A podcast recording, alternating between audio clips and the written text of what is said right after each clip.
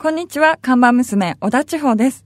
10月も折り返し、だいぶ秋めいてきたな芸術の秋、スポーツの秋、読書の秋、行楽の秋、食欲の秋、栗の秋、焼き芋の秋、サンマの秋、ラーメンの秋、カツ丼の秋。しょうちゃんお疲れ様。お疲れ様です。いやー、食欲の秋だけどさ。そうですよね。もう、ちょうちゃん最後の方もう秋関係ないじゃん。食い気だけじゃん。っ そう。年中好きは好きなんです。また秋に食べるとんかつとか、ラーメンも美味しいんですよね。ていうか、カツ丼の秋って言葉ないよね。ないですけどね。そもそもねうんはい。そうか。どう秋の味覚で、はいこれが好きってものある？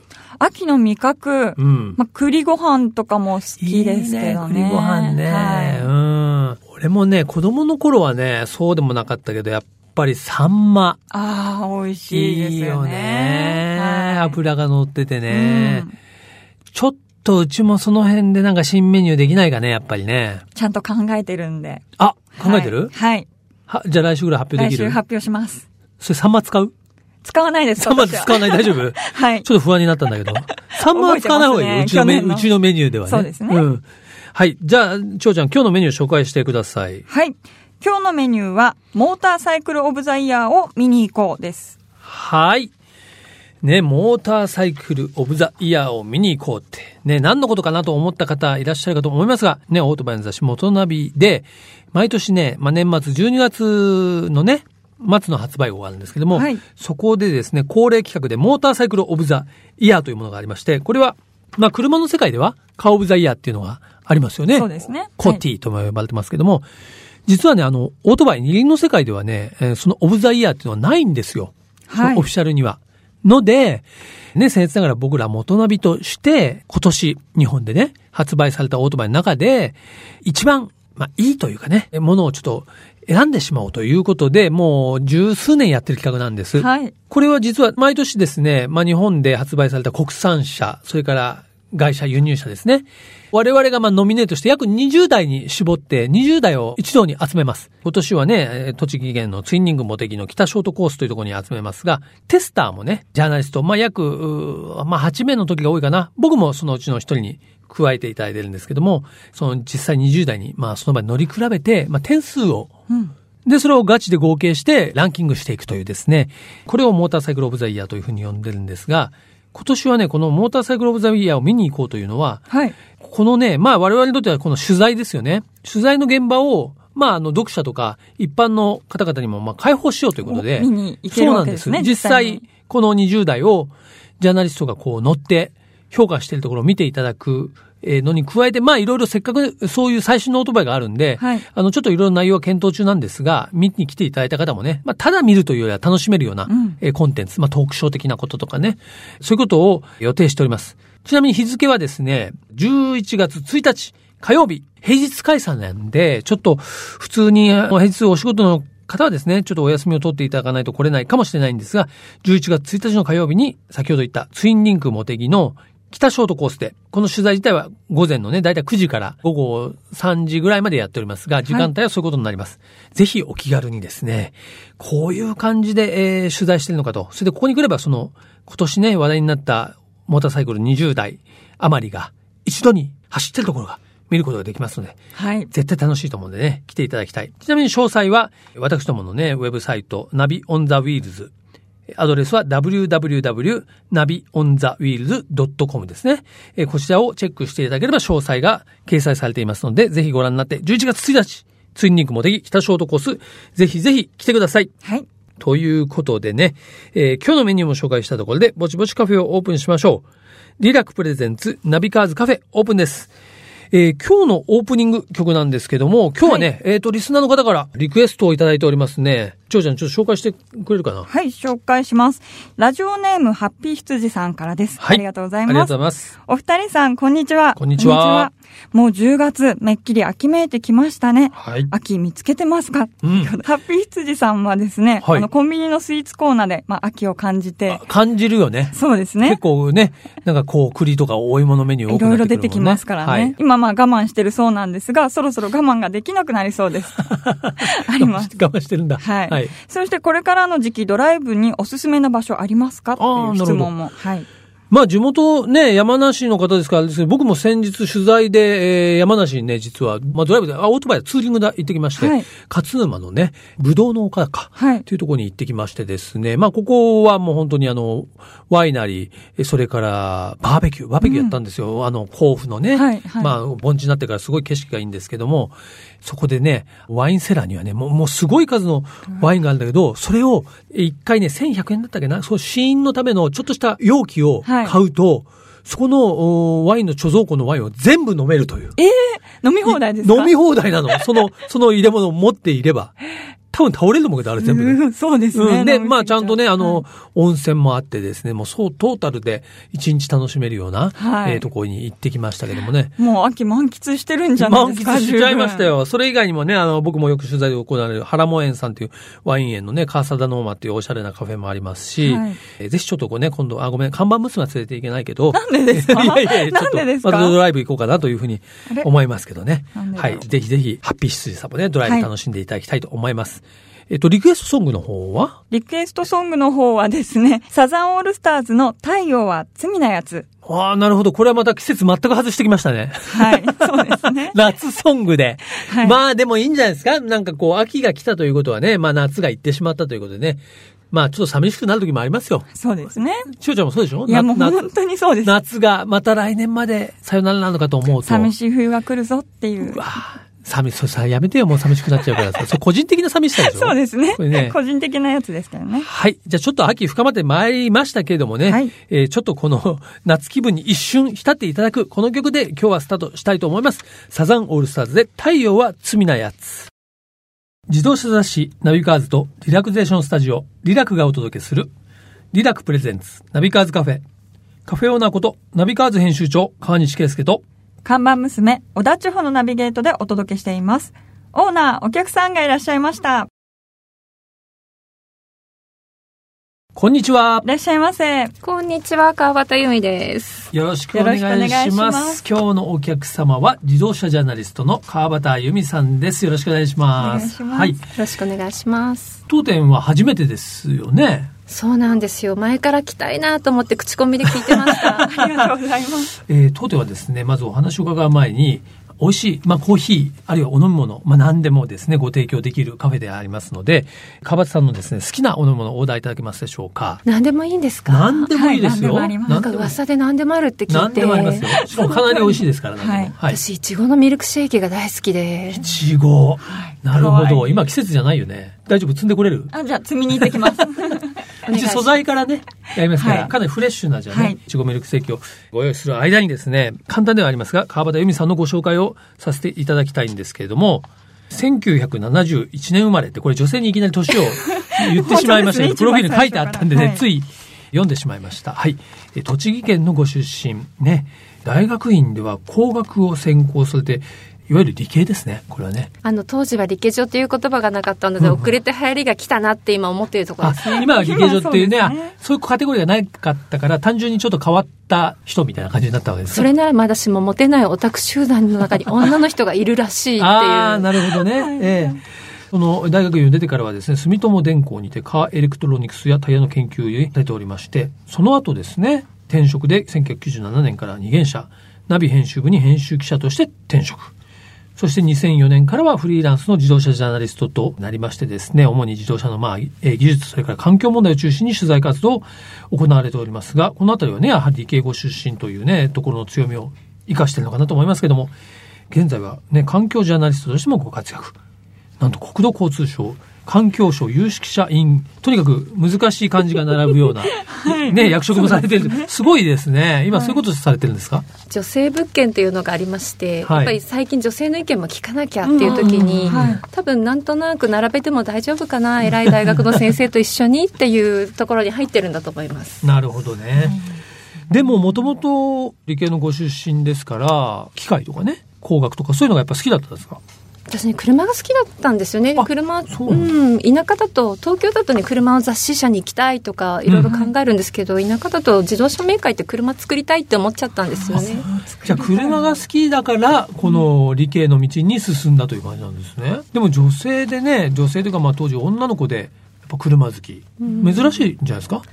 でも一応なんかスーパーカーブームみたいなのをお兄ちゃんたちが騒いでいて、うん、近所に女の子が同世代がいなくて遊んでもらうのがお兄ちゃんたちだったんですね。うん、なるほどね。そうか、それで、まあ学校出て住友電工とありますけども、これはやっぱりこちらで車関係の仕事をしたくて入ったというような感じなんですかね。そこで自動車の研究をたくさんやってるぞっていう会社のプロフィールのとこに行って、うんうん、でもちろんその自動車今でいうワイヤーハーネスとか、うん、そういった車の中の通信とかをやってる部門があったんですよね。なるほど。じゃあ、そこでは、まあそういうね、くまあ、カーエレクトロニクスという、まあ、車関係の、まあ、研究のお仕事をされていて、まあ、そこからですよね。まあ、転職で、まあ、ナビ編集部。ということで、実はね、これ、だから当時なんですけど、まあ、僕もナビ編集部にね、おりまして、まあ、そこに川端さんも編集部に入ってきたというか、まあ、ちょっと僕の後輩に当たるような立場で入ってこられたんですけど、これはまた雑誌の編集部にね、転職っていうのもなかなかそうですね。辞めなくていいくらいいい会社だったので、お給料とかも。まあ大手ですよね。住友ですからね。そうですね。うんなので会社辞めるのをやめなさいって部長に言われたくらいだったんですけどど。当時ねナビってすごくキラキラしていて、うん、自動車好きだとみんながきっと読んでいて、うん、やっぱ垣間見たかったですよね、うん、あと自動車の部品ってちっちゃかったので車全体見る仕事って素敵だなと思って。やっぱりナビって雑誌を読んでたわけですか川さんもそうですね。すごいやっぱり好きだったのと、なんていうの車だけを好きじゃなくても楽しい雑誌でしたよね。他のこともやる、なんかいろいろ展開していて車持ったらこんな楽しい世界があるんだなっていうのが、なんか見える雑誌でした。そうですね。うん、まあ、当時どうですか？その取材とかね、うん、まあ、あるいは乗った車とか、その編集部に来て、なんか印象的だった取材とか出来事ってありますか？えっとね、一番最初に驚いたのが、はい、当時の編集長が連れてってくださった試乗会で、はいはい。1時間の中で何をするかっていうのがすごい実は凝縮されていて試乗会の中であの写真を撮って1時間とか1時間半なんですよね、うん、それで写真も撮ってインプレッションもして記事のネタも全部仕入れてで終わった後に少しこうエンジニアとかと話すんですけどでもこの短い中であんなにいろんなことみんな吸収して帰るんだっていうのに驚きました。ああ確かにね。まあそこからね樺さんの場合はフリーランスになるわけですけどもどうですか？僕はちょっとまだねずっと雑誌の仕事をしたんでそのフリーランスの経験が約ないんですけどフリーのジャーナリストライターっていうのはなってみるとどういうものなんですか？なってみると驚くくらい雑誌社と違いました。あ違うんですね、延長かなと思ってたんですけど、うんはいはい、仕事をする相手もたくさんだし、うんうん、まあ、もちろん媒体も全然違いますよね、うんうんうん、あと意外とジャーナリストでジャーナリストだけでやってるんじゃなくてこうやってラジオ読んでいただくこともあれば、はい。なんかこう立派な先生なんとかいいみたいので講演に呼んでいただいたりとかするので、うん、なんかマルチタレント性が求められてびっくりしました。なるほどね、あそういうもんなんだでもね川端さんも言ってますけどやっぱりこの車という、まあ、世界の中においてやっぱり女性であることの、まあ、逆に言うと強みっていうかねまあ、その尊重されるとかやっぱそういう部分もあるわけですね。うん、ね世界のやっぱり半分は女の人だし、うんうん、女の人たくさん運転しててあと旦那さんが欲しくても奥さんが嫌って言ったら買えなかったりしますよね。まあ、決定権はねよく聞きます、ね、よく聞きますね。うんあと女の人しか見てないとか意外とあると思いました。あそう。だって運転席のここのサンバイザーの裏の鏡って男性ほとんど見ないでしょ。ああ見ないですね。鼻毛抜く時ぐらいだね。抜くんだ。いやいやほとんど見ないですよ、はい、女の人結構見ますよね。あれあるとすごい助かるマニティミラーってやつですか、はい、結構ね自動車メーカーでも女性がそのインテリアの担当とかあとはまあ素材を担当したりね、うん、することも多いですもんね。あとやっぱり川内さんの場合はそのね、まあ、環境的なところもやっぱりこう着目してジャーナル活動されてますけどやっぱそういうのも女性ならではなのかもともとそういうのが好きだなんかね実は環境活動環境問題って昔からエコフェミニズムっていうふうに言われているくらい女性の活動がもともと多い分野なんですよね、うんうん、なんかやっぱ生活全般を気にすることで問題意識を定義するから、うんうん、実は生活者の方が環境問題って定義しやすいみたいなんですよ。なるほど。で女性ってほらいろんなことをやらなきゃいけない環境に置かれるので。まあお家とかでもね。そう、うん、それもあってやっぱりいろんなこうことに気づきやすいんじゃないかなと思いますけどね。なるほど。そうか、じゃあ、でも自動車環境って言った時に、それほど女性のやっぱり方っていうのは少ない？少ないんですよね。最近時計も書いてるんですけど、時計なんか皆無に等しくて、もう一人お二人ジュエリーの専門の方がいるくらいで、すごく少ないんですよね。じゃあ、川端さんのいるところはもうブルーオーシャンなわけですね、結構ね。ある意味。ある意味、ある意味。はい。ね、ということで、まあ本当にですね、川端さん、まあね、僕も、まあ先ほどまあ後輩といったらおこがましいですけどもね、まあもともと同じ編集部にいて、今はね、本当にご活躍なんでありますけども、ぜひちょっとね、来週もですね、ちょっと最新の自動車事情について、え今日ちょっと伺えなかった話がありますので、ちょっと引き続き、今日すいません。あの、いちごのミルクセーキ間に合わなかったんで、あの、積みに行ったとこまで積みに行ったとこまでね、はい、終わっちゃったからね。はい、え来週ちょっとはね、えー、しっかり美味しいお飲み物も出しますので、ちょっともう一週、ぜひ、えー、遊びに来てください。はい、わ、はい、かりました。ありがとうございます。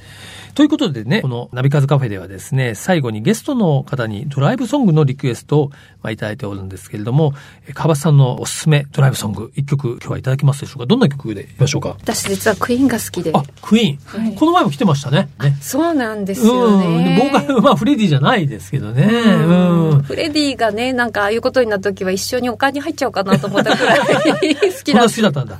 じゃあクイーンから一曲。そうですね。ノンストップインあの、やっぱりみんなが知ってて、これかけると意外とちっちゃい子もこの曲何かで聴いてるみたいで全員が一応乗れるっていう楽しい曲だなと思います。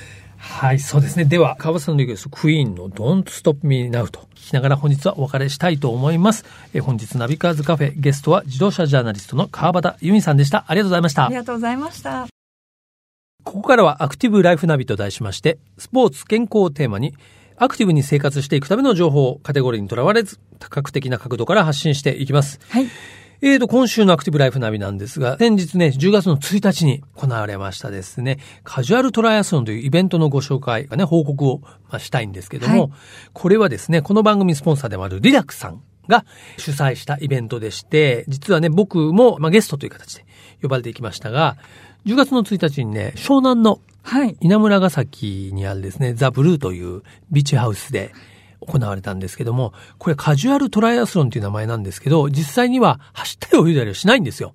あくまでもトライアスロンをやってみたいとか、はい、あとは、まあ、始めたばかりというような方を対象にしていて、そのトライアスロンの、まあ、情報交換とかね、うんうん、あるいはそういうゲストのね、白戸太郎さんという僕のトライアスロンの師匠でもあるんですけども、あの白戸さんからそのトライアスロンの話を聞いたり、そしてね、一番、まあメインイベントはバーベキューですかね。そっちなんですね。そう、トライアスロンのみんな話をしながら、バーベキューを楽しむという、まあ、カジュアルということあって、ゆったりと、うん、トライアスロンを楽しむその入り口になるようなイベントだったんですが、えー、今言ったようにですね、えー、僕とあのもう一方、トライアスリートのね、白戸太郎さんが、まあ、ゲストでトークを、まあ、してくれたんですけども、これ太郎さんにね、ちょっとその、トークショーの終わった後、はい、一言コメントをいただいておりますので、そちらをお聞きください。カジュアルトライアスロン、はい、こういう機会どうでしょうね？皆さんにトライアスロンを知っていただくという。